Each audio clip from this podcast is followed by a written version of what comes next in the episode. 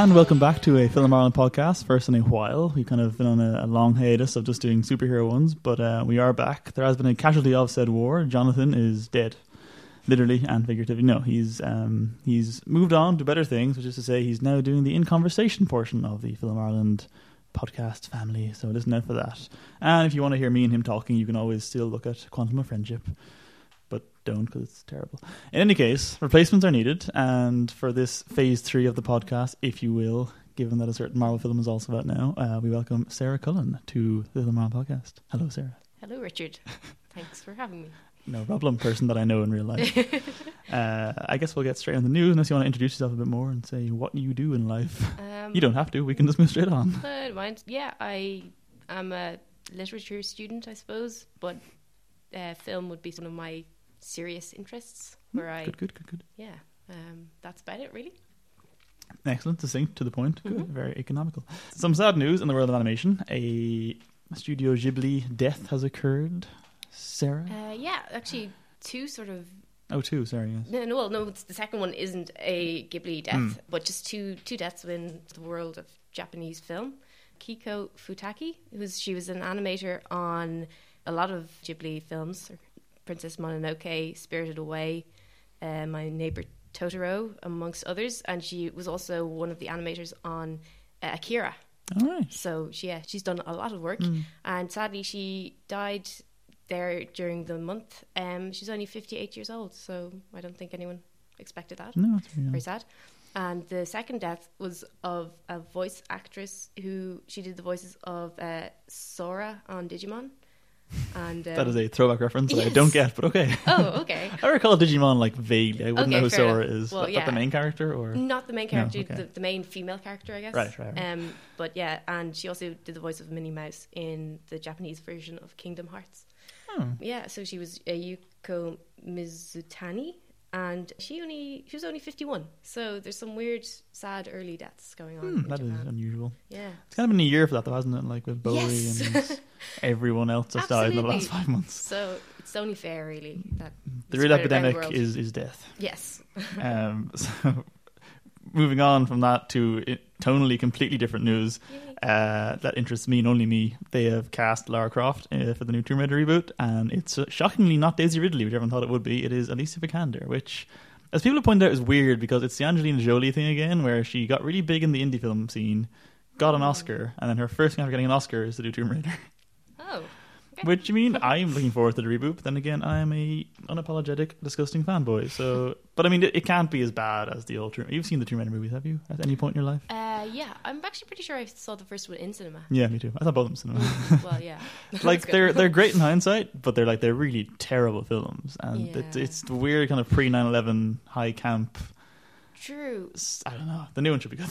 There's is there someone else fairly big in the first one who's like the bad Daniel guy? Craig's in it. Yeah. Daniel, oh, okay. Daniel Craig Why not? and Iain Glen are both in that one. Um, Ah. Then the second one, like it's Gerard Butler and no one else of note. Oh, Okay. Ciarán Hinds in the second one actually. Yeah, Ciarán Hinds, who in interviews since was like, "Oh, what are we doing? Terrible choices." And then he was in the Hitman sequel. I was like, "What are you doing, Ciarán. Hinds? You don't need this, and at least you don't like it. So what do you?" Ugh. Hypocrites, hypocrites, all of them. But uh, yeah, Alicia Vikander, good actress. Liked her a Hmm. lot in Ex Machina. Uh, she was fine in oh, what was she? Danish Man from Girl? Uncle. Oh, Danish Girl too. Yeah. Mm. Danish Girl was actually yeah, she was the best thing in Danish Girl. I think she deserved she deserved that Oscar, but she deserved it more for Ex Machina. I feel. Mm. Uh, speaking of video game films, we have finally gotten a trailer for Assassin's Creed, starring Michael Fassbender and Marion Cotillard. I think it looks pretty good. You have not seen it and cannot contribute to this conversation. No, sorry. I just feel like it's weird that because did you see that Macbeth film last year? Uh, no, actually, No. didn't. I probably should have, but I didn't. It's uh, I don't know. It's weird. It's weird that in a year where Fassbender played Macbeth, he didn't get any nominations for it because he was good, but he got Steve Jobs instead, which is whatever. Uh, but it's the same director, weirdly, as that for this, and also Cotillard's obviously in that one too. I mean, video game movies are rarely good. This one at least has the Mm. aesthetic right. Uh, the trailer is good, apart from the choice of music, which is awful because it's Kanye West for no reason other than I assume they're like, what if kids don't like this very popular franchise? Get them in rap music. Mhm. So yeah, that should be good. Hopefully, we are really just like plowing through news here. Yeah. Uh, the next one you can at least talk about was what you brought up to me, which was the trailer for a film called The Daughter, an Mhm. Australian film, I think. I'm going to assume by the fact that the cast are all Yes. Australian, it's probably Australian. Yeah, I think that is a fairly good guess. Um, I Hmm. think it's a first time director, Okay. so he probably is shooting where he lives. Maybe a good idea if he Makes sense. Makes sense. The movie is apparently based on Henrik Ibsen's play The Wild Duck. But just the trailer itself is, I just really, really liked it. I saw it in the cinema before, I think Everybody Wants Some, possibly. Okay. So, Which we'll get to later, Yeah, we'll get to later. But it was just nice to see a trailer that did not give away anything. I've, you know, now I've watched the trailer two, three times, and I still have no clue what's actually going to happen. Like, Yeah. it's obviously it's a family drama. hmm There's some kind of dark secret Yeah. hidden there somewhere, but it's really unclear what it is. That- like, because yeah. even the title, I feel like you said to me that the title's kind of the biggest spoiler. I don't know that it is because I, I can't. There's a couple of lines in the trailer that imply a certain thing could be Mm. happening, and if that's the case, then yes, the title means that probably. But there's so many different threads being alluded to in that one trailer. and Like in like what three minutes? It's, it's Yeah. It feels like it's a full season of a TV show almost that they're advertising. It's really. I'd watch it, and Mm. and also Anna Torv's in it. I love Anna Torv. She's not in much these days. That's that's you cool. Yeah. And yeah, I mean, and there's a lot of big names in it. Yeah, like There's, Sam uh, Neill, Sam Neill, yeah, um, Miranda Otto, Mm. uh, Geoffrey Rush, Oh, Geoffrey Rush. Yeah. and um, there's also, also, I think his name is Paul Schneider. I don't think he's a relation of the Schneiders, but um, he was Mark in the first two ep- two seasons of Parks and Recreation, right. which are the two seasons everyone dislikes, but I love because Are you implying, Sarah, that you have contrary opinions to the most kind of popular thoughts on things? Oh, I that is a That could be interesting That is a slight on my character. No, but um, it is very true. He is sort of the straight guy who, Mhm. you know, he's quite boring. He doesn't even seem to realize that everything that's going on around him is insane. Yeah. And I think people didn't really find that very interesting. I think that's maybe why the first two seasons weren't as successful. But I kind of like the fact that like he's the the one guy who has to be normal Mm.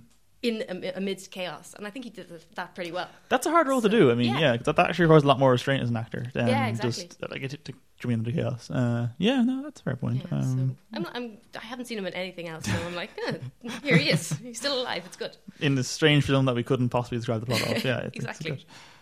Uh, like, yeah, I think it's really it's an excellent kind of mood piece setter that trailer because I Mm. yeah I like you I have no idea what's happening in that movie but it looks vaguely unsettling and kind of creepy and Yeah. especially given that if it is shot in Australia which you'd expect to be kind of quite bright and sunny it's all very kind of washed out looking Mhm. and Absolutely. yeah no it looks really good I will definitely check that one out.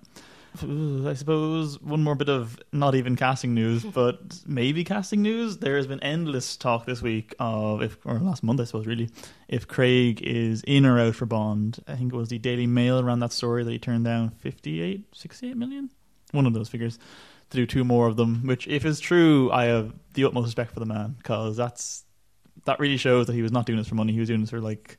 I hate saying doing this for the art of Bond movies, but you know, doing it because he actually felt something decent about it. I hope he did turn down that much money because that's amazing. The bookies stopped taking bets on Tom Hiddleston being the next one, which made everyone Oh. kind of go, someone somewhere knows something and has told someone.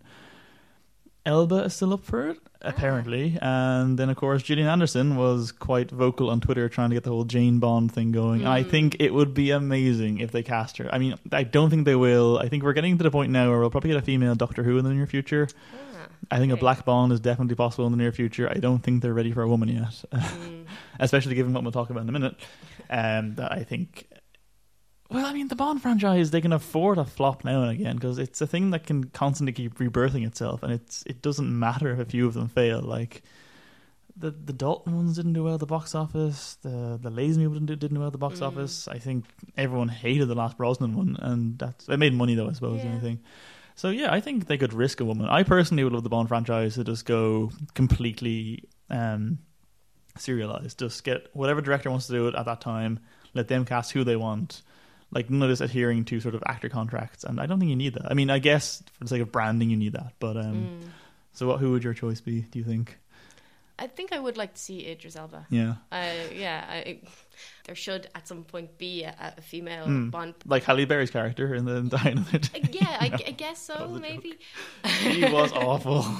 I honestly, as much as I would think it would be great to see, that is a pipe dream that's not Mm, going to happen no, for another yeah. twenty years. Or, probably, probably. yeah, yeah, whatever. But no, I think Idris Elba, like he's he's just good. He's just really good at you know what he does, and it would be great.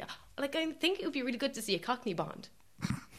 you know, like I think that is as big a step as having a person of color playing Bond. You know, You see, weirdly, I feel like I have no problem with them completely playing with the race, the gender of Bond. I feel like you need that classism, though. I think that needs to because I possibly, yeah. I feel like the film, not that it wouldn't work, but I feel like they'd, they'd have to spend too much time writing around it if it was Cockney Bond, like going to these soirees and tuxedos, and just it would.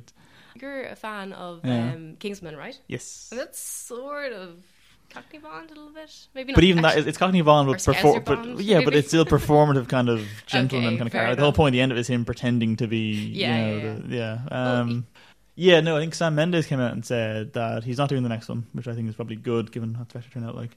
But that I think he has some kind of insider knowledge, and he's like, it's not going to be who you think it is the next Bond. So I guess Hmm. talks are happening, and some decision has been made. Made. People are saying it could be Jack O'Connell, which would, would kind of go with your Cockney Ah, Bond idea, and I think that's a good choice. But I also feel like it's too close to Craig. I think yeah, it's another kind of kind of big, broody, thuggish kind of guy, which is like he's a great actor, Jack O'Connell. But I, I don't know if they should go for a, a, a Craig 2.0. Mm, yeah, That's why Hiddleston I think is a really interesting choice because he's he's very kind of classically trained, very British, very posh. Yeah, yeah, and uh, he's.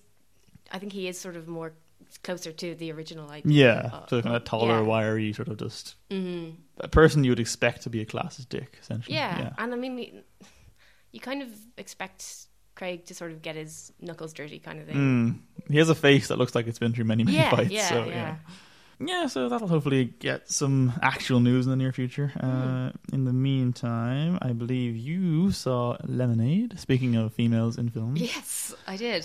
I think it's it's good. So Mm. I, I don't know that I can sort of be that um, enlightening about it. Yeah. It's it's lots of sort of some of them are quite disparate scenes. Some of them kind of there's obviously also themes going through it about like being a black woman in America today and historically. Um, a lot of very beautiful scenes in wood in woodland of like impeccably dressed women and girls, and there's also scenes of Beyonce smashing cars as she runs down okay, um, packed um, modern day city.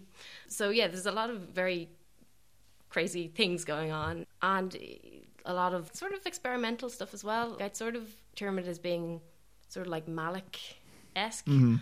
but whereas you know Malick as a white male in a world where white males tend to you know get their way yeah, where he, where he talks whimsically about oh how hard it is to be a man or a rich white man. uh, hung y- up. yeah it's like well you actually have someone who ha- comes from a disempowered background Hmm.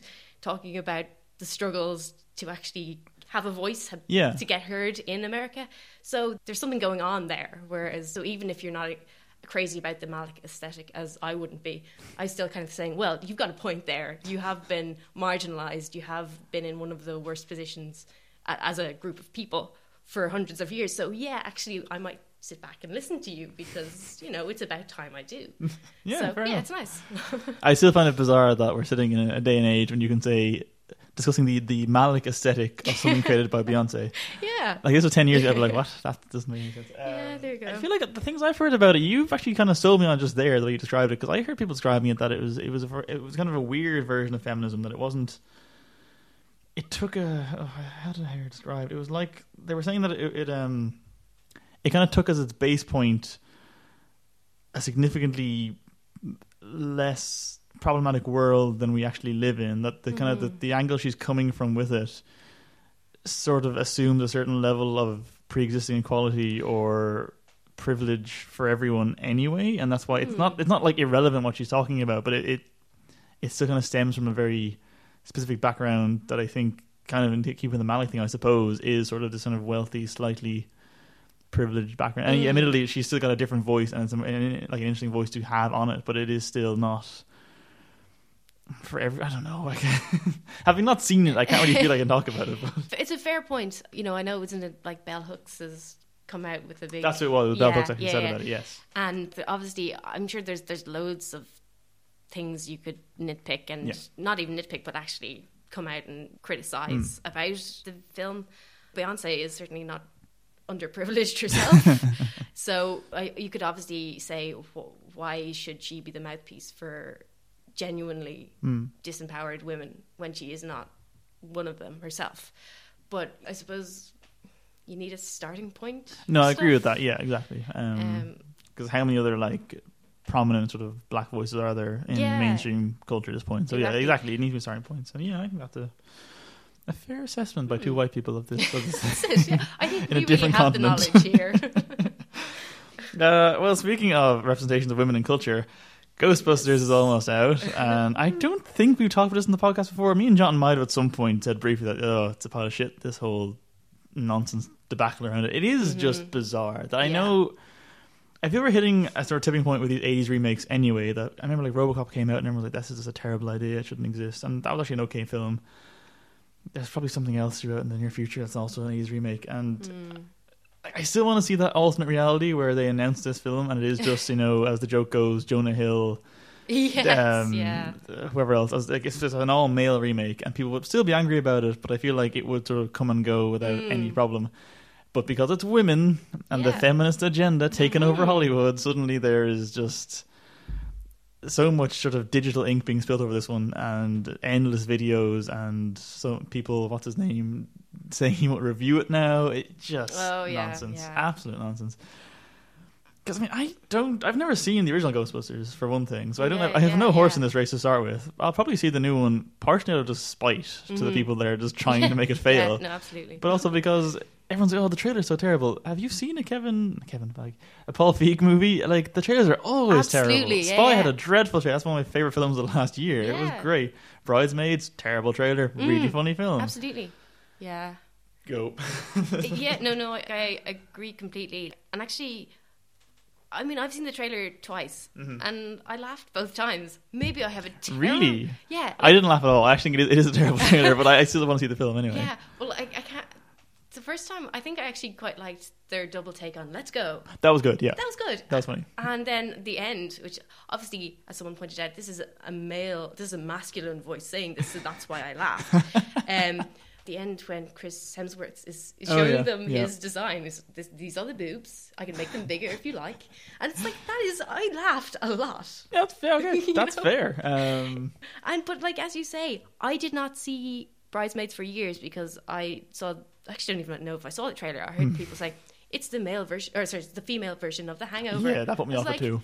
Well, honestly, I didn't even see the male version. So, Yeah, me either. you know, um, and I went to see Spy out of no particular hope for it. A slow news day, Yeah. you know. Let's go to see a movie.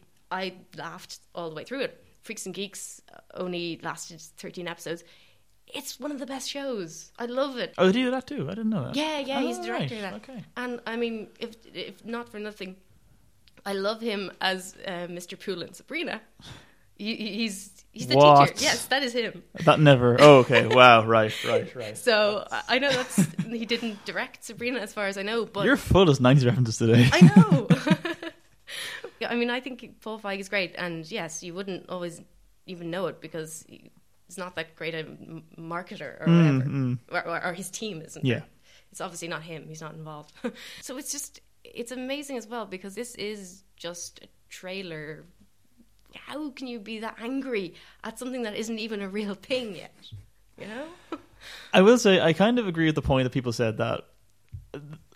Okay, I don't agree with the vitriol existing, but I understand that they kind of poked the bear with this one in that when they announced this film initially, they didn't announce it as we're making a Ghostbusters reboot. By the way, it's an all-female cast. It was we're they announced it before they cast it as going as intentionally being an all-female Mm. reboot. Like that was probably a mistake. Okay. Like even if the cast have been, I, I again, I don't feel they need to do this, but if the cast have been like you know half male, half female, as for you know quote unquote balance sake, Mm. this mightn't have been as bad. I feel they definitely, either willingly or not, antagonized a very vocal and prominent sort of backlash against feminism that exists Mm. online these days. Um, which was a mistake, and the fact that the trailer, I really know the trailer was wasn't good because I was like, damn oh, it, they're just feeding the flames here. Yeah, and it's a weird time for Hollywood and movies and women because I that whole thing during the week of them saying that Wonder Woman is now the first film directed by a woman that'll have a hundred million dollar budget. Yeah. That was kind of shocking to hear, Wow. honestly, and I really hope that one doesn't fail too, which it really could, given how dire Batman Superman Mm. was. But she was investing in it, so whatever. Uh, but yeah, like so, Ghostbusters does terribly, and then Wonder Woman does terribly, like what happens? Like what? Where do we go from here? Because it feels like they, Hollywood's actually been trying in the last couple of years, I think, Mm, to get women in involved more. yeah. Well, I don't know. Actually, I don't know if you brought this up on um, previous Mhm. podcasts. There's um, been a big meta ana- meta analysis of dialogue throughout like thousands of Hollywood films done. No, It was released, I think, it was probably la- last two months, and it was looking at um, the amount of dialogue spoken by women, by men, the age of the Yeah. men and women speaking it, and I think that there was a rule that to be taken into account, each character had to say at least ten lines of Yeah. dialogue, possibly. Like it couldn't just be guy in the street going, "He's over there" or whatever. Unsurprisingly, the results were yes, men have so much more dialogue. shocking. Yes, and also when women do get to speak, it's under thirties or the Right, people who yeah. get to the women who get to speak tend to be young and attractive. Shockingly, as well.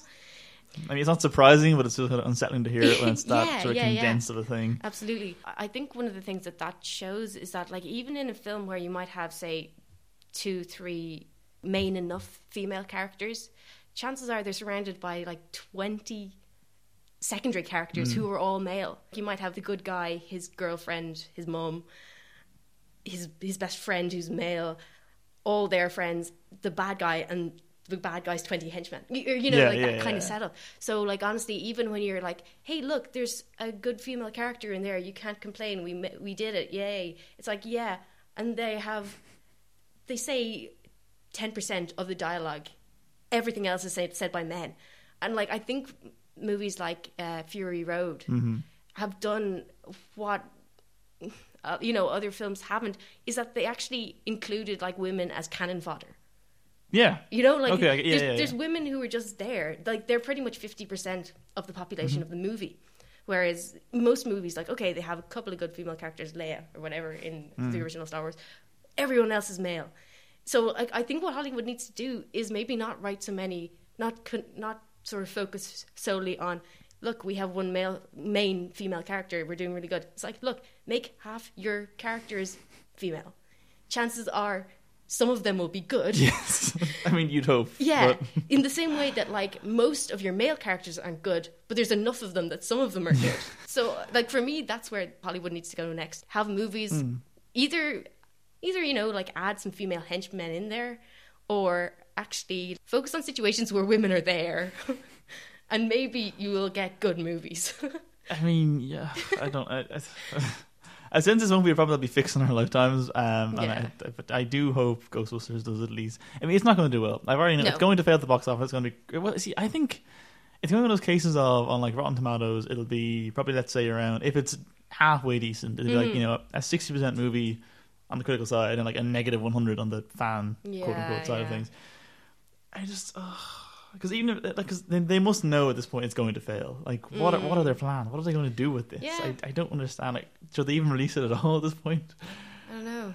Maybe they can make a sequel and it can be better than the original sequel, and Mm. they're, they're not going to do that. Or didn't Dan Aykroyd say he wants to do an all like an, an all male also remake just to, to fight What? this one again? And then yeah, then he wanted to do a a Ghostbuster cinematic universe because they're all in vogue these days. I don't know what you do with that. Like I don't know if that's a, a single film that has a, a universe potential to it, but sure, Mm. sure. The point is, it's all terrible. Yeah. And moving on to reviews, um, we've kind of been off the air, so to speak, uh, for a while now. So I don't think we'll bother reviewing the likes of Batman, Superman. It's not good.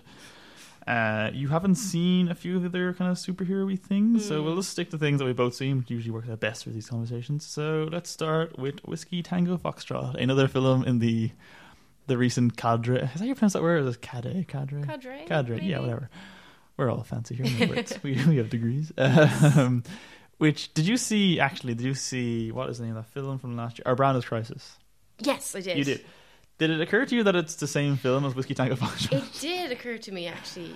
Because it feels like again back to Hollywood, sort of making baby steps towards giving Mm. women their own movies. It they kind of just made the same movie twice. Yeah, I agree. Actually, uh, to be fair, I didn't think of them as the same story, but actually, I was thinking like, yeah, here we go, more female empowerment. Um, Well, no, sorry, it's of- sorry, it's- I'll yeah. take that back. It's not Oh, female yes. empowerment. It's it's sort of like normalized feminine world. Um, yeah, it's sort of. white savior narrative with Yes. a female character. Yeah, because it's white women in traditionally male roles going to escaping America's America. It's too hard being Mm, privileged yeah. and going to like developing world nations, being like it's so much better here. And both films are them sort of just kind of going native, I suppose, to a point. And both of them also involve Billy Bob Thornton in supporting roles. that is a good point. Uh, no, I actually really enjoyed Whiskey Tango Foxtrot, though. I I think it's again I, I hate comparing it just endlessly to Our Brand's Crisis, but it feels like it's the same kind of movie, but I think they had a stronger focus on pointing out the fact that she's a woman doing these things. I felt like Our Brand's Crisis sort of nicely didn't mention Mm. that. I didn't feel the need to mention that, but WTF was very on the whole, very I think strong on the whole.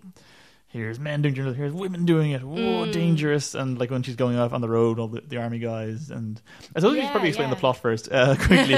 Tina Fey plays a journalist in some rag in New York, I think, or Washington. I Mm. can't remember.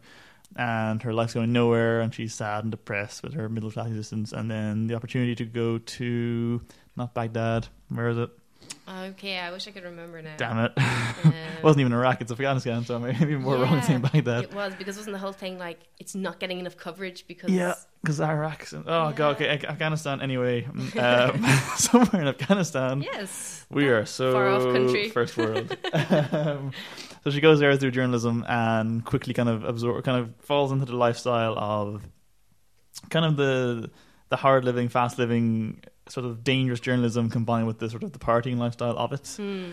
And then sort of, you know, it's all about can she do this? And then she kind of falls in love, or does she? Mm. And then she has a, a, a rivalry, which she must, of course, have with the other female character. And hmm but it sort of tries to be progressive. And there is that one really funny joke is in the trailer too, where um, she's reporting on the first Iraqi woman or Af- Af- Afghani woman, I suppose, to get a driving license. hmm this is a very important day of feminism everywhere, and she immediately backs the car into a wall. That's that's that for women, and just leaves. Yeah. No, that sucks for women. Oh, great. It's.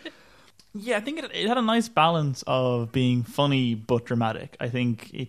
Mm. I hate, I kind of hate the term dramedy or whatever you say for those things, but I think they initially sort of play down the whole the dangers of war. It's like Mm. it, it kind of reminded me of that episode of South Park when uh, Jimbo and what's his face are describing Vietnam, and it's all just like water slides and roller coasters. Oh, yeah. It was a bit like that in places Mm. where it's just look how much fun they're just partying up, and um, Yeah. I, the name keeps coming to me where it is, and it keeps vanishing again. Doesn't matter, whatever city they're in. Uh, but also, then you get the kind of the more serious moments of like IEDs going off and actual death Mm. and danger. And Yeah, yeah. It's, I think it's actually pretty good. I actually really don't like Martin Freeman generally. Really? Yeah, I can't stand Martin. What? Fre- I don't know. I can't stand Martin Freeman, and uh, I thought he was really good here. He was he was kind of playing against type. Yeah. He yeah. was annoying and insufferable, but that was kind of the point of his character No, for once. It wasn't just what he was like, and there was some nice reverse damseling with that. So yeah, Mhm. good job, movie. Yes. When it sort of got outside this white savior narrative thing, I think Mhm. it did really well. Mm. And that was something that um, our Brand is crisis couldn't escape. It was all about this white person coming and, oh no, trying to get over um, altitude sickness. Oh, will she do it? do like honestly because that's what we care Oh, about. The apparently. first ten minutes of that movie are like a crappy rom com, and it's really not like she does the whole like falling over thing, and it's, all- it's really weird. Then it segues into like being a, an actual film again. Yeah, that's it. Um, I I feel like that film though was quite cynical towards the end, and it didn't really resolve itself in a happy wrap. Like it kind of feels like she fucked over that country and then just Sort of. Couldn't do anything about it. Yeah. It's I suppose it's, it is sort of the white savior thing, but it sort of turns on its head and does the whole whiteness is death almost. I trope. suppose, but I- mean, I mean, then, but then the very, the final Yeah. s- shot uh, is of her like striding purposefully because she is now going to right the wrongs that she wronged that's in the first place. So, I mean, it's just sort of a weird mess of a film, I think. But I still uh, kind of enjoyable, but yeah, no, no, yeah, it's- yeah, like absolutely, and uh, yeah, we should probably specify that we were talking about our brand's Yes. crisis there. Just so Uh, whiskey tango foxtrot less more consistent. So- Um, I, I think funnier as well. Yeah, Uh, definitely. I really enjoyed. Oh my god, we should have done any research in this one. Who played the kind of government official that was trying to chat her up? Who also played Doc Ock in Amazing Spider-Man? Yeah, I don't know actually. What's his name? Damn it to hell! I know it so well. Anyway, he was very funny. Mm. Uh, I liked his little cameos. I was wondering. I I didn't check. I don't know what his nationality is in real life. I assumed he was American. Maybe he's not. Mm. Um, so is it some kind of potentially problematic uh, Yes, performance? I don't know. quite It's possibly. irrelevant. I did think the film on the whole was nicely unpatriotic. It didn't Mm. sort of it try, try and go look at our boys overseas. They're always heroes. It was a bit more no, they're kind of fuck ups, and True. Yeah. Yeah. this whole invasion isn't really great for anyone. So uh, that was kind of nice. Mm. Yeah, um, yeah. I just noticed the last note I have down here, and this would I, I would have taken back in March was this probably problematic to someone somewhere, but progressive in its lack of progressiveness. Yeah. In that, that they didn't feel the need to overly sort of do the whole. I see. The problem is, I kind of, I it's schizophrenic in that I feel they did address the fact that she's a woman doing a man's job in the man's Mm. world an awful lot, but at the same time, it didn't sort of drown you in it. Even though when she gets back to America, the whole thing of oh, you're a woman the whole time. I remember her new boss was a woman. and I was like, Oh yeah. there's enough of that sort of nonsense that it kind of irked me. But on the whole, I think, um, it, like you're saying, like it didn't, it didn't overly try and make every female character the female character. Someone kind of were just kind of background characters, and that's fine. hmm Absolutely. Um, and there was no, well, no, there was no flaw, wasn't there? Whatever. It was. I, I think it was pretty good. I'd recommend it. it above all else, it's still funny. It's a Mm. good comedy, Yeah, and it, there are some real laugh out loud moments. So yeah. hmm Uh, next up, a Captain America: Civil War, All which um, now Sarah, over the years we've had many conversations about su- superhero films. Yes, we have. I feel like we probably agreed more on this one than we've had on many of them. yeah, which is sort of a shame. Maybe. Well, no, you still didn't like it uh, that Yeah, much, yes. so I think it's possibly Marvel's best one to date. I think they did an amazing job of, given just how on a pitch level this must look like a mess. Mm. getting that many characters on screen, giving them all adequate screen time, especially given that we just saw Batman Superman in recent months try through the, the same rough plot arc and fail miserably at it. Mhm. I think the the stakes were set up really early on very well. Whose side was on whose. It made total sense for all those characters to be on their respective sides. Everyone got adequate screen time. I felt um, Spider Man, especially given that they got the rights back to him into production and just had to like shoehorn that sequence in. It felt very organic. Tom Holland is probably the best on-screen Spider- ugh, the best on-screen Spider-Man so Mhm. far. It's got a much. I'll stop talking. second. It's got a much better balance of comedy and drama than I think many of them have. Like Winter Soldier, which I do love. I think it's brought down by the moment when they feel they need to inject levity and they just really Okay. awkwardly kind of crowbar in jokes, Mhm. which I don't think work. This one, it was very funny in places. It was also dramatically compelling enough to feel not inert. Mhm. I do think that the airport, the big Civil War titular airport fight, is a different film Mm. uh, because it's it's kind of like there's drama, drama, drama, stakes, stakes, stakes, and then it's like this fight is kind of not going to end with anyone dying. Yeah. that's sort of I suppose a bit of a thing happens, but everyone sort of acknowledges that they're not going to kill each other. They're all Mm. still friends at the end of the day. So let's just have a bit of a tussle and watch Paul Rudd be great, and then move on with the plot. Uh, yeah, no, I think it was really good. I think it was great, and I enjoyed it, and I can't see it again. Mm. Sarah, rebuttal. All right. Um, I do actually. I agree with some of your points for sure. I know, shocker. Um, like I think they did a good job of juggling a lot of characters. Mm-hmm. I don't think that those characters were all particularly interesting. That's fair. That's fair. some of them were. Some of them I thought were not. Name names. I I think Spider Man.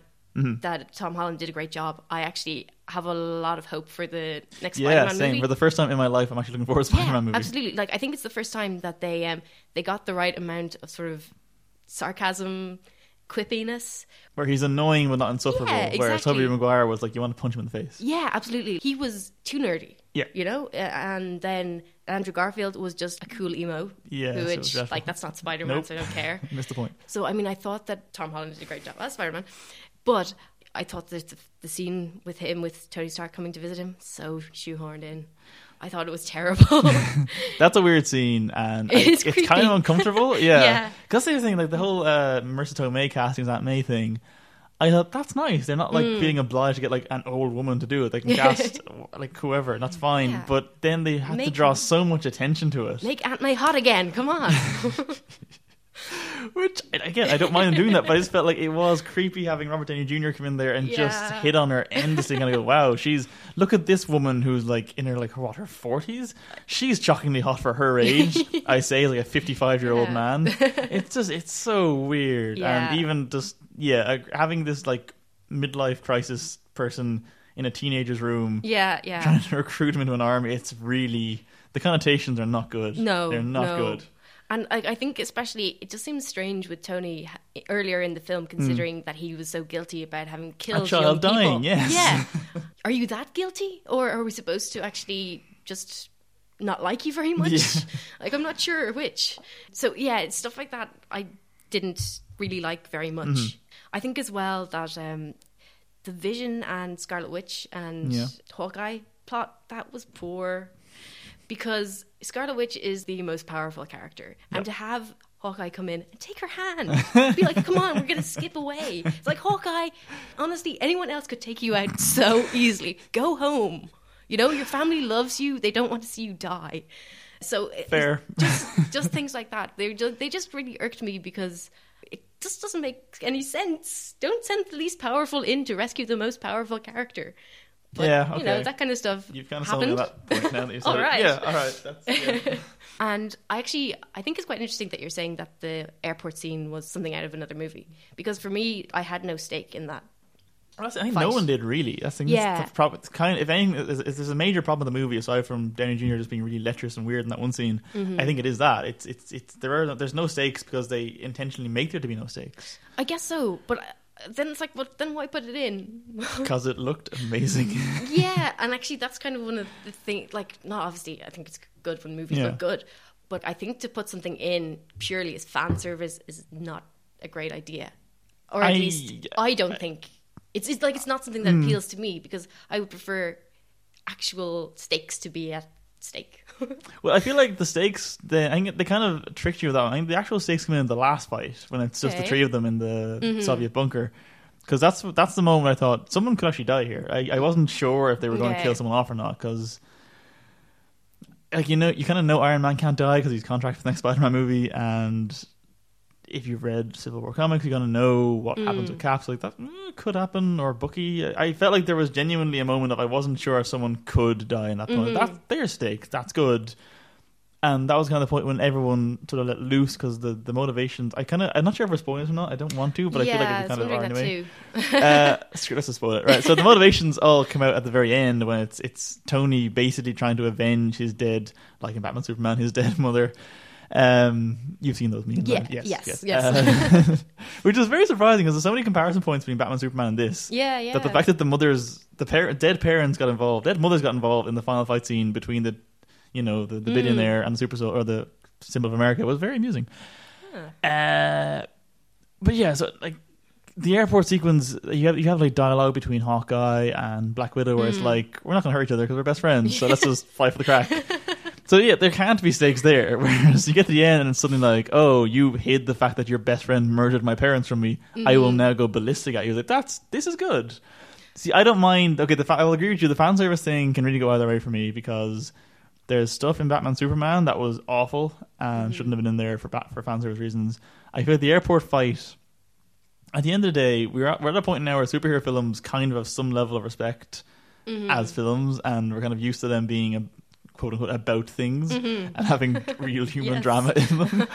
Uh, whereas that airport scene is devoid of all of that. But at the same time, they're still comic book films, and I feel like if you're gonna have a Civil War plot line where it's everyone fighting everyone, you need something like that. And there's no way, I'm sorry, there's no way to have a Paul Rudd giant man sequence in any film with dramatic weight, and that makes sense. But as a bit of visual spectacle, that was amazing. His crazy man eyes as he changed were the best thing I've seen all year. Yeah. And I just loved the airport fight. It was Mm. a glorious bit of just indulgent confection. Yeah, it's, I will agree. I thought Ant Man was brilliant, Mm-hmm. and yeah, Paul Rudd is amazing. Um, Yes, he is. no question. Did you find the sort of use of shaky cam at all distracting? Not, I know it wasn't actually that bad in the airport scene. It was Mm. more the first half of the film when there was less CGI going on. I found myself very distracted. Um, it didn't By- really jump out to me. No, I can't to think of what scenes even had it. it was probably at the worst in the opening scene, which is possibly trying to be sort of a Paul Greengrass kind of espionage sequence. Oh, yeah. Um, of like them chasing these guys down. I suppose it's it's obviously an over exaggeration to say you can't understand what's going on, Mm-hmm. but at the same time, I was kind of going like, what? Who? Why is someone so um, unconfident in their own work that they need to rely this much on shaky cam to get through it. You know? Yeah, okay. Um, so I don't know. Like obviously, if it didn't affect your viewing, it didn't affect your viewing. That's fine. Just to me, I think sometimes in the in the Avengers movies and Mm. the spin-offs, I just find shaky cam it makes me think like, why are they doing this so It's much? lazy, yeah. yeah, yeah. Um, so it annoyed me. That was another thing that sort of took away from my enjoyment. Hmm. of When the I watched it again, I'll look out for that because it didn't. It didn't occur to me, but now that I think about it, I did remember thinking that like I loved the fight at the end, and I loved some of the, Mm. the middle of the action sequences. I did think that opening bit was kind of the weakest action sequence. Okay, Maybe that's yeah. subconsciously why. So yeah, Mhm. that's that's really fair. Um, in terms of like other smaller points, this is probably the best Downey Jr.'s been since like Iron Man one. Hmm. Because I feel like Age of Ultron for me maybe just despise that character. I was like, this is just a one-dimensional kind of quip dispensing horrible human being. Whereas here they tried to give him actual emotions and motivations, and Yeah. aside from the one thing you discussed, where he was awful, uh, I think he was really good. I actually Mhm. quite found it quite compelling, and he got to like act properly. I feel. Yeah, I guess so. I mean, it was definitely an improvement in Iron Man 3, where sort of his terrible emotional turmoil is him stopping to, I don't know, take a few breaths every now and again. That's a panic attacks work, right? PTSD. It's- Yeah, it's that oh, I, manageable. no, I Yeah. suppose that is true. Well, no, Um, it's not though. Like it'd be far more debilitating than that. But yeah, But no, yeah, he did a good job, definitely. Um, I think it was a shame Chris Hemsworth wasn't in it because he's always fun. Um, But I am okay with him not being there. Same Ruffalo. I'm not like I, I like the Hulk fine, but I'm glad he wasn't there. Mm. Kind of. I mean, my personal favorite cameo was Dean Pelton. Yes. Jim Rash's cameo as just playing Dean Pelton again. That was so unexpected and so glorious. Yes, that was nice. And yeah, I think he should have been in it more, essentially. Oh, he should be in everything more. I, he yeah. should, I want his own spin-off film. Just Dean Pelton doing all things is all yes. Uh, but we didn't actually discuss Martin Freeman yet. Martin Freeman's Oh, in yes. this for no reason. He has like let's say a top four minutes of screen time. Mm. He has a dreadful American accent. Mhm. Okay, it's not even that bad of an accent. It's just so distracting coming from his mouth. I think so, yeah. yeah. and he didn't. I'm convinced he's only here because they. That's a. It's one of those kind of smaller characters they can bring back if they need to. And I feel Mm. like he won't show up again until probably either Doctor Strange or Infinity War, just so they can have him on screen, Ben Cumberbatch, Mhm. and make some kind of vague Sherlock joke. I think that's the only reason he was cast because that character was nothing. Absolutely. Didn't need to be there. no. The only other point I kind of think the villains are always weak in these movies. It's just a, a, a thing about Marvel. Um, I thought this was a good one, but they sort of messed it up by calling him Zemo. Okay. Fair because the whole point of that character, I thought, was that he was someone who lost his whole family Mm. in Sokovia, and then like he is just some random guy that took down the Avengers basically in revenge. So by calling him Zemo, like you, if you know any kind of comic books, you know Zemo is like this kind of Nazi Sure, yeah. lord yeah, fellow yeah. that it's, he's.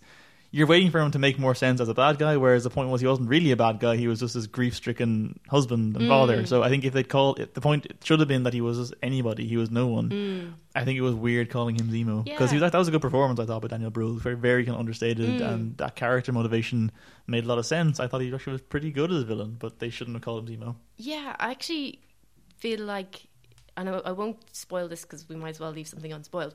but I thought that the events of the movie actually made him more of a hero than anything, which Oh, is really? weird. Yeah.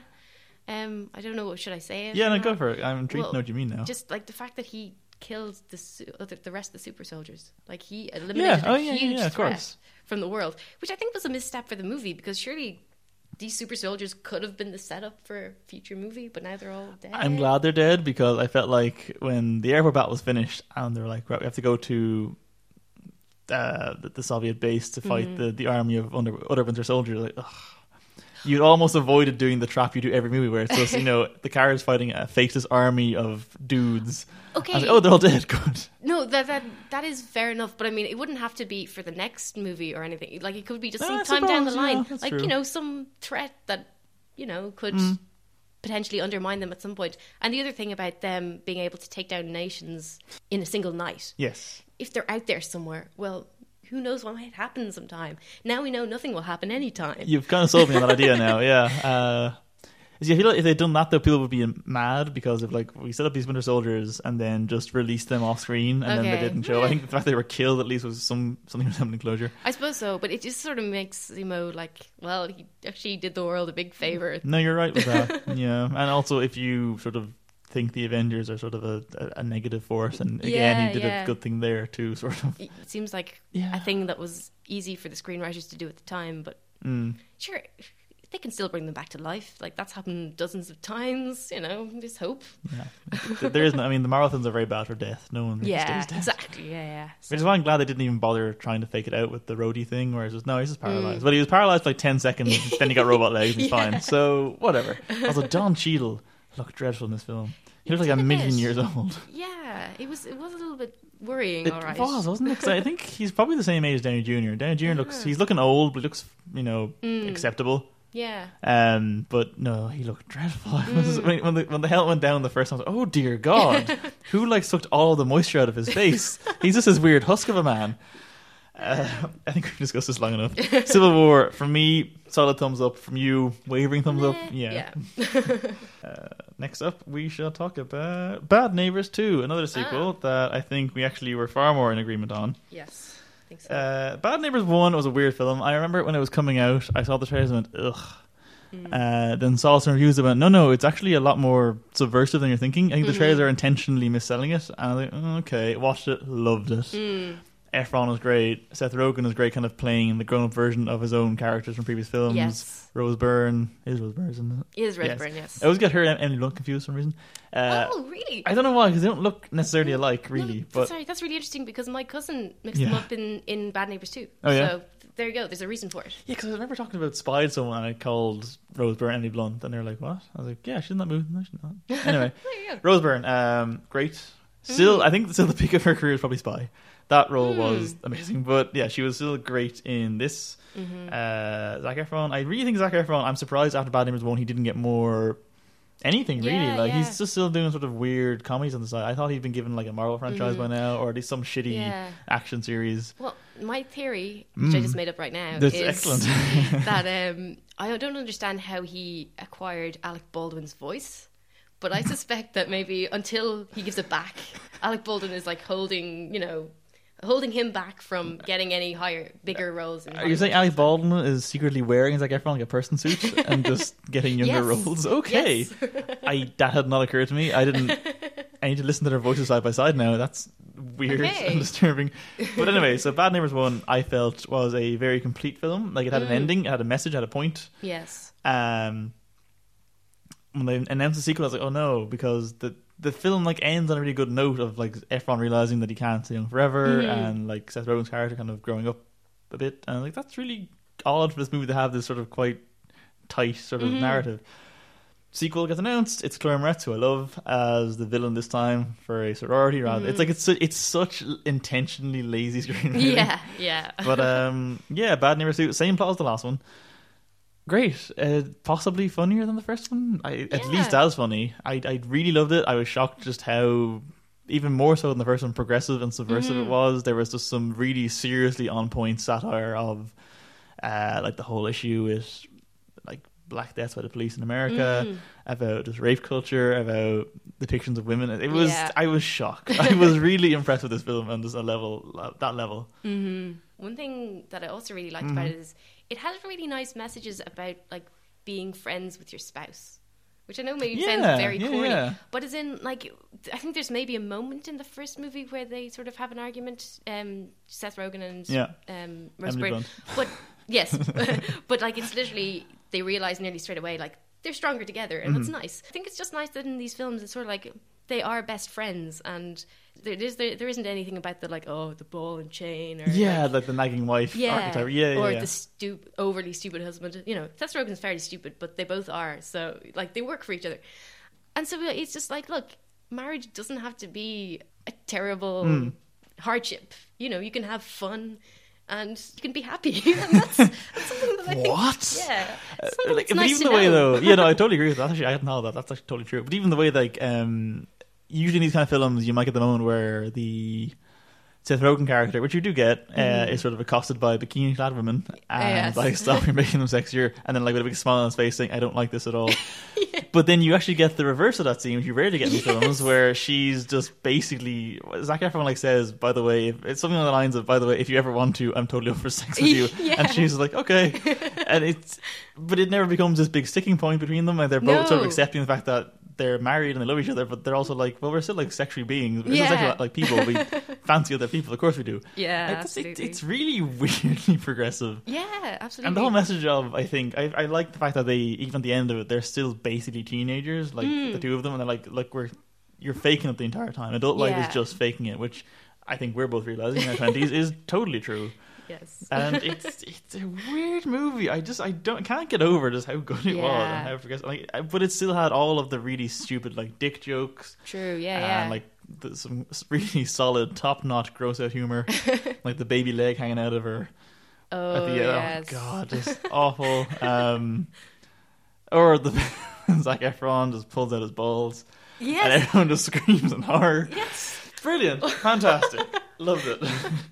That was there, there were a few moments where it's sort of like what what was the reasoning behind this? He he was doing this dance to like take to distract the women in a, a really And- kind of but yeah, like yeah. honestly, it's, it's surely this is something he at least has theoretical knowledge of. He's um, It's not.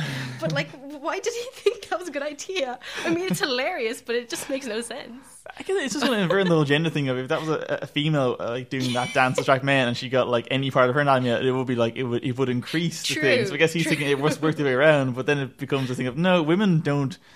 It's probably, it's obviously not true for everyone, but women on the on a whole don't seem to view men the same way, and it's Sure. it's it's just like even when he does it, I forget who says like, "Oh no, he showed balls." Yeah, Like they knew it was wrong.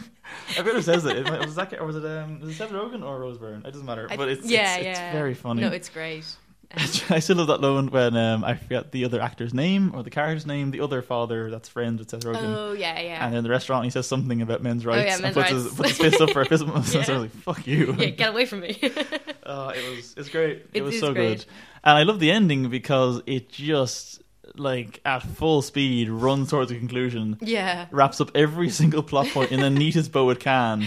And just ends. That was beautiful. Just they get a sack of money at the end, like your Mhm. when your financial woes are finished. It's like everyone just falls into the perfect job somehow. Yeah. It's it's hilarious. I, it's a top notch comedy.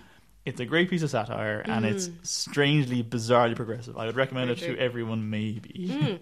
Just one thing, actually, Yes, before you before we move on. Um, the fact that you called Chloe Moretz the villain interested me because as much as I oh think yeah, she's not the villain true, really. Ostensibly for the trailer, I meant like Yes, yeah, she's yes. the villain. In the film itself, she's just another kind of another shockingly nuanced character Yeah. that exists with conflicts and motivations. It's absolutely. But like, bizarre yeah. writing, writing no. of characters. Absolutely, that's what I was going to say. Was that it's actually a film where you want everyone to succeed Yeah. equally. Like I, I genuinely can't think of any other film where there isn't at least some bad guy you're supposed to dislike in some Yeah. way. Everyone here you identify with, you like, you want them to succeed at whatever their goal is.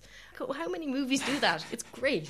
and again, we're discussing the sequel to Bad Neighbors, and that's like it's so weird. Um, yeah, no, you're totally right. The Chloe Moretz thing, I was again impressed because I actually I love her as an actress, but I I still I can't take her seriously as an adult. Mhm. She still looks like a twelve year old, and it's weird seeing yeah. her like just swear. Well, no, not weird. Well, she started off swearing. It's not really that one, but just talking about like drugs and sex and stuff Absolutely, like it. yeah. It's like oh, she's twelve. Oh no, she's like twenty one now, isn't she? Yeah. But no, I totally agree. Like initially, you're kind of she's sort of villainized ish, but by the end, it's very much like I don't want her to fail, Mm. but I don't want them to lose their house, and it, it's weird. And then it all just. It, I'm impressed they found a way to contrive contrive an ending where everyone wins, True. which is.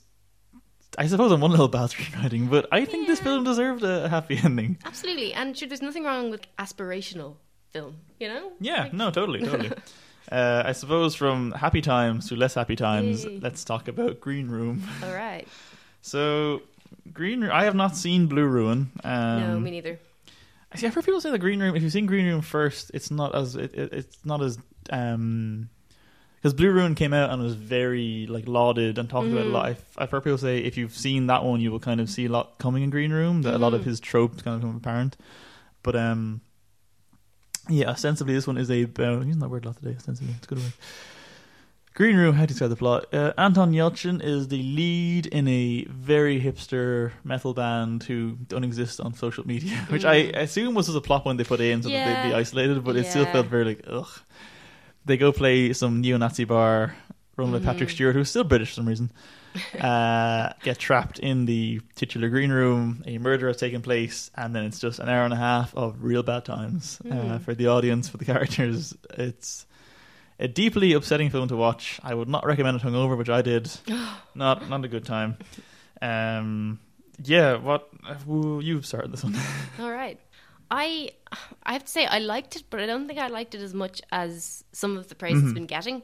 There, there were some great ideas, um, I think, about like them being stoners, being kind of losers who pretty much can't get up before twelve in the day, um, and then obviously they get caught back in a green room when a murder's taken place, and they're basically since they are the only witnesses, they have been, they're being kept in there against their will, and they sort of realize they eventually that they're going to have to fight their way out, but they're not very good at fighting. So I can't remember the name of the the girl who joins them, um, the I, actress. oh, Imogen Poots. Imogen Poots, Yeah. who does a really good job. Uh, I didn't know it was her in the credits. Yeah, no, me neither. I was like, who? because I love her. I Um, noticed. I recognised that nose. Who is it? That was what I was thinking the whole time.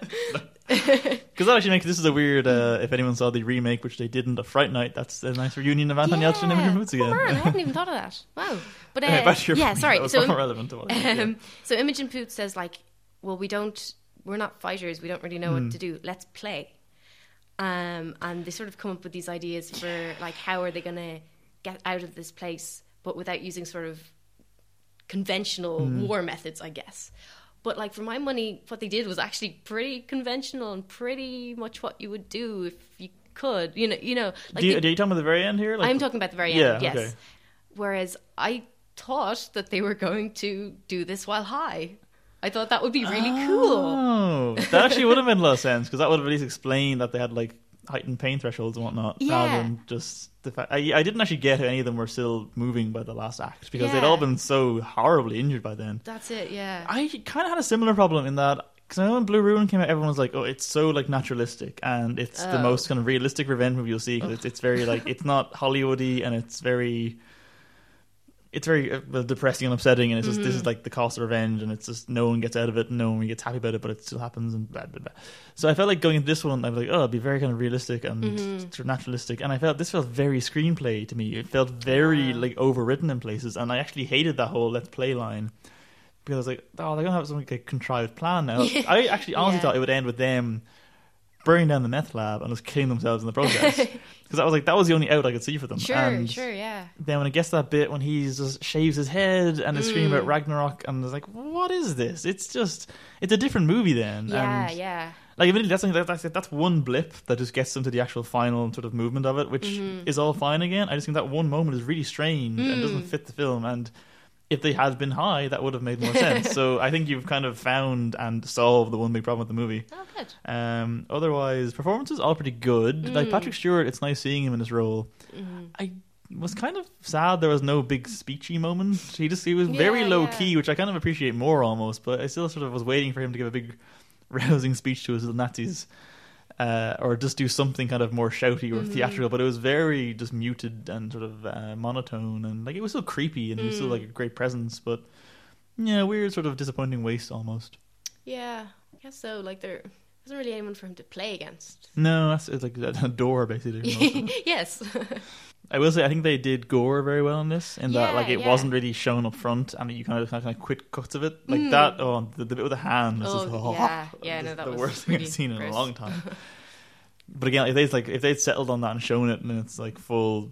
Uh, like depiction, I think it would have been less powerful. It was after you just saw like quick shots of his hand like hanging off his arm. Like, That's just really disgusting and horrible and ugh. hmm Um, like, it's a weird one. Like, would you recommend it to people I don't know? Because I feel like there's certain people I know, like like me, that like upsetting films. Like, Hmm. I'd recommend it to them, but even then, it's not. Oh, like to be honest, in a Yeah. way, as much as like I thought it was a good film, Mm. I honestly didn't feel that it did anything that different or that out. You know, like there wasn't anything that it did to really differentiate itself from similar types of movies. I kind I, I think I agree with that. Yeah. Um, so I mean, I kind of feel like, am I missing something? Because lots of people are giving this Mm. five stars and just loving it, and it's it's decent, uh, but it's not earth shattering. no, I actually agree with that fully. I, I think. I mean, you could make the argument. It's just, it's like, it's probably the best version of that kind of story they could do. Yeah, like, it's yeah. not, it's not groundbreaking necessarily, but it is like kind of the, the perfectly made version of it. Well, not perfectly, but like Mm. Yeah. one of the best made versions of that kind of nihilistic revenge, I guess you'd say, Hmm. storylines. Um, yeah, no, I, I did think it was good. I just, I, yeah, I totally agree. I don't really understand this, the, the earth shattering it's Mhm. getting. Um, all right, fine. Yeah. I like seeing Yelchin. I like seeing That's it. Poots. I like seeing Yeah. Stewart. It's, it's good. It is all uh, good. And Alia Shawkat, is that her name?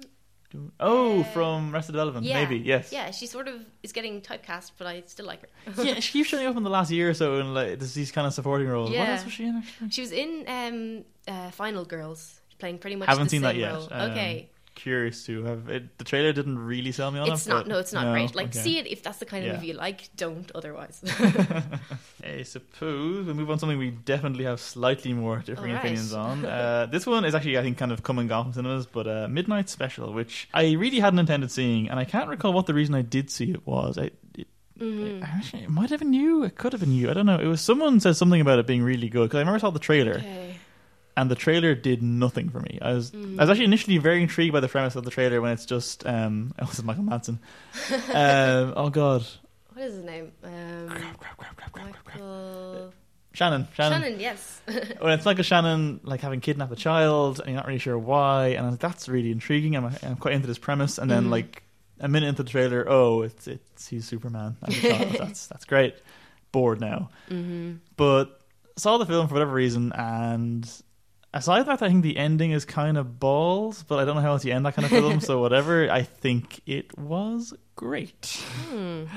Sarah, you didn't. Uh, yes, I I thought that the first half was very intriguing. Mhm. Um, I really uh, liked a lot of it. Um, I actually thought in particular, I don't know his name, the the guy who comes along for the ride, basically. yeah, yeah. Um, I thought his character was so interesting. I like. Yeah, I was actually, trying to yeah, figure yeah. out what what has happened that he would be prepared to like give up everything for this guy who he doesn't really know that well and this guy's son. And the fact that he first thing we see him do is like be prepared to shoot a guy dead. Mm, mm, like a It's cop, like, yeah. What what is going on? I really admired this guy, but I was also really scared because sort of like, okay, it could be any reason. It, so what's going on? You know, like I thought that the build up was really great. What is this kid doing that he's got everyone interested in him hmm. and he's been kidnapped and he's been kept in weird religious cults and like all this kind of stuff and like I thought that was really great. But I just felt once we were getting answers, the answers were kind of wishy washy and just not very compelling. That I would totally agree with. Um, I do think, yeah, because the first half of it has this really kind of creepy vibe to it. I Mm-hmm. think because the opening, it's it's so ambiguous what's going on. Like you get these really kind of slow and not even that well explained. I think that was. I know you. We'll get to this in a minute. You hate this about it. I really love about it. That it, it kind of makes you work for the plot. Like it gives you all the necessary pieces, but it does not give you the order to put them in, and you kind of have to work it out yourself. And I like the way it's just. Here's these two guys. They kidnapped a child. They're going to murder cops if they have to. Mm. There's some religious cult that wants a kid back. Is it their kid? Is it one of their like actual children? Then they get raided by the FBI. It's it's all very confusing Mm. but really intriguing, and it kind of reminded me of like It Follows or True Detective season one. It was this Mm. nice unsettling thing, and then I agree. Once it kind of hits sort of daytime, and Mhm. once there's actual answers coming in, it's very conventional and Mhm. the ending i mean i don't I, again i don't know how else you end these kind of movies like unless it's in a really ambiguous midpoint where the story doesn't really resolve Mm. it has to resolve the way it did i suppose and it's just a bit blah seeing this the alien city in the sky and then the Mhm. kid leaving and yeah, i don't don't care Yeah, but I mean, like in a way, I think if you're not up to the challenge of like, an, you know, coming up with a satisfying, whatever satisfying means, conclusion to this movie, like, are you up to the challenge of taking it on in the first place. Mm, that's know- a fair you know, criticism like- yeah For me, that's why like Lost doesn't work. you can come up with amazing ideas and cool special effects and whatever, but if you have no follow through, you might as well not have tried in the first place. Really.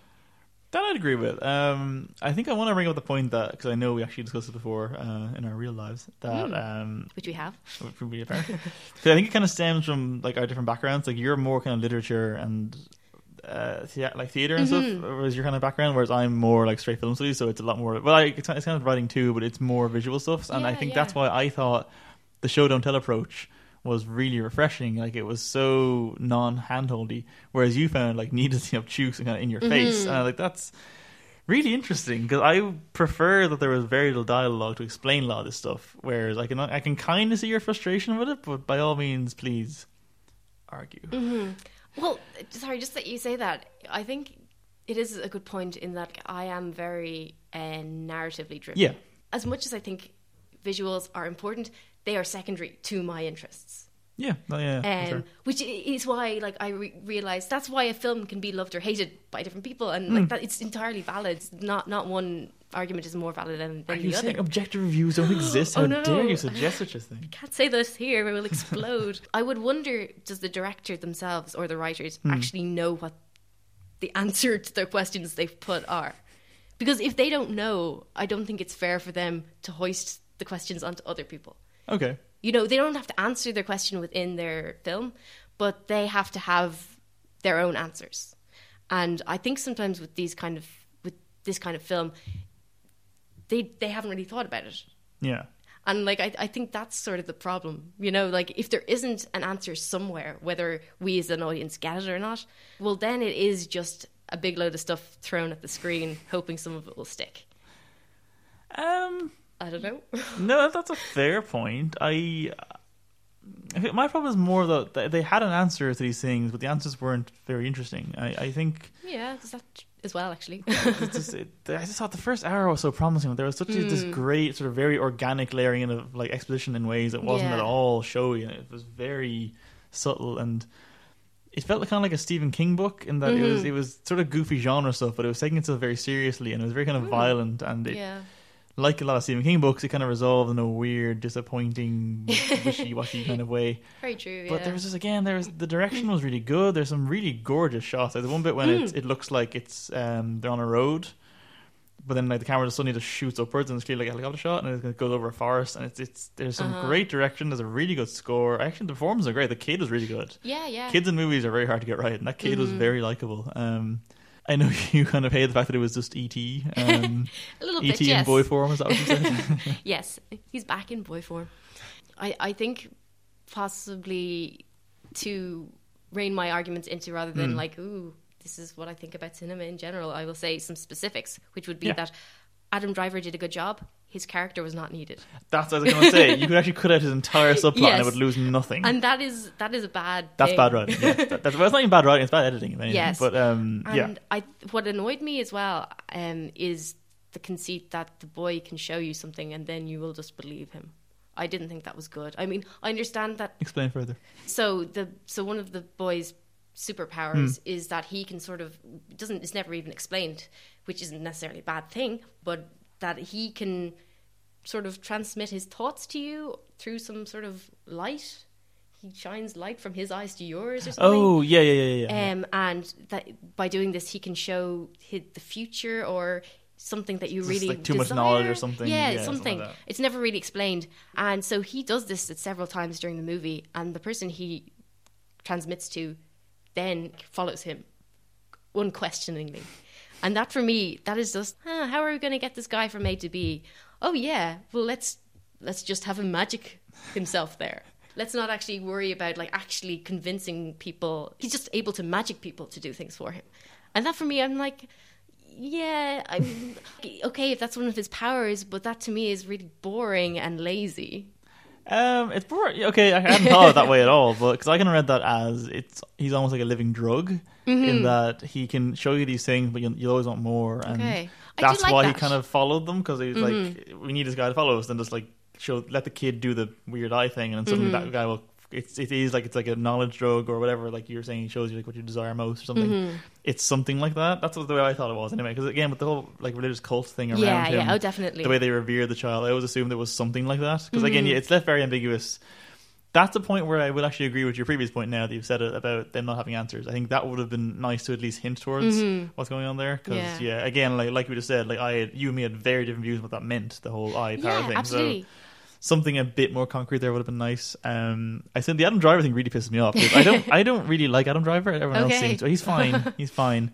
Mm-hmm. But it because he wouldn't have been big enough when this was being shot. I wouldn't have thought to Yeah. have justified having him in there. Like that, that character really could have been entirely lost. Mm-hmm. yeah yeah And it would have lost nothing in the film. Mm. It's very weird. Um, because like, it's a pretty short film to start with. Like it's like what 90, 80 or probably hundred minutes maybe. there you go yeah Um, I still think it's worth watching. Um, as someone who never really cared for ET that much, even as a child, I, I prefer this this Oh, slightly grittier version go. of ET.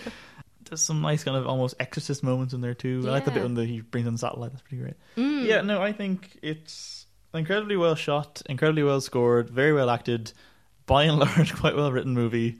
with some fat that needs trimming, but on the whole, it was it, it it's top ten end of year material. I think for me, Oh, okay. maybe maybe Mm. along with Bad Neighbors too. Bizarrely, uh, any closing remarks on Midnight Special before I Um, let you loose on something else? Yeah, um, I, it was something I was going to say earlier. I don't know if this is too long a thing to say, but thinking about it more, the whole light transmission, Yeah. it's sort of a little bit of a plot hole, possibly, because Mm-hmm. Surely he could have used it on everyone, and then Yeah, it would yeah. have it would have solved his problems. He would have Maybe been not. too tired. He could have been, yeah. He would have, yeah. Um, no, I suppose my closing remarks would for that film would be probably not in my top ten. Um, fair enough. Fair enough. yeah, some some some very good acting, some great direction, um, some great visuals, but just a great premise was just spoiled by very bland ideas. And Okay. yeah, that's about it. Fair enough. Fair enough.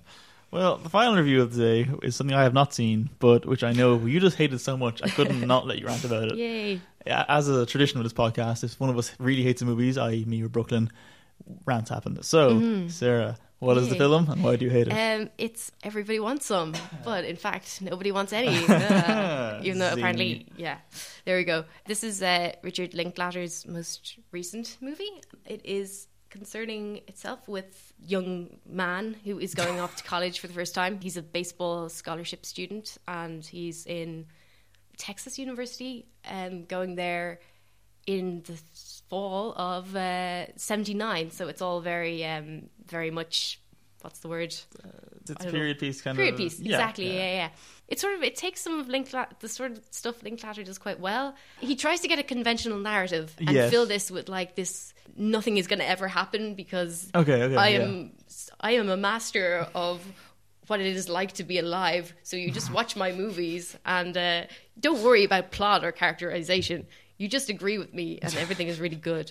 Seems to be his um, his idea. It's it's just so annoying. I think it's based uh, loosely on his own life because he himself went to went to college as a baseball scholar student.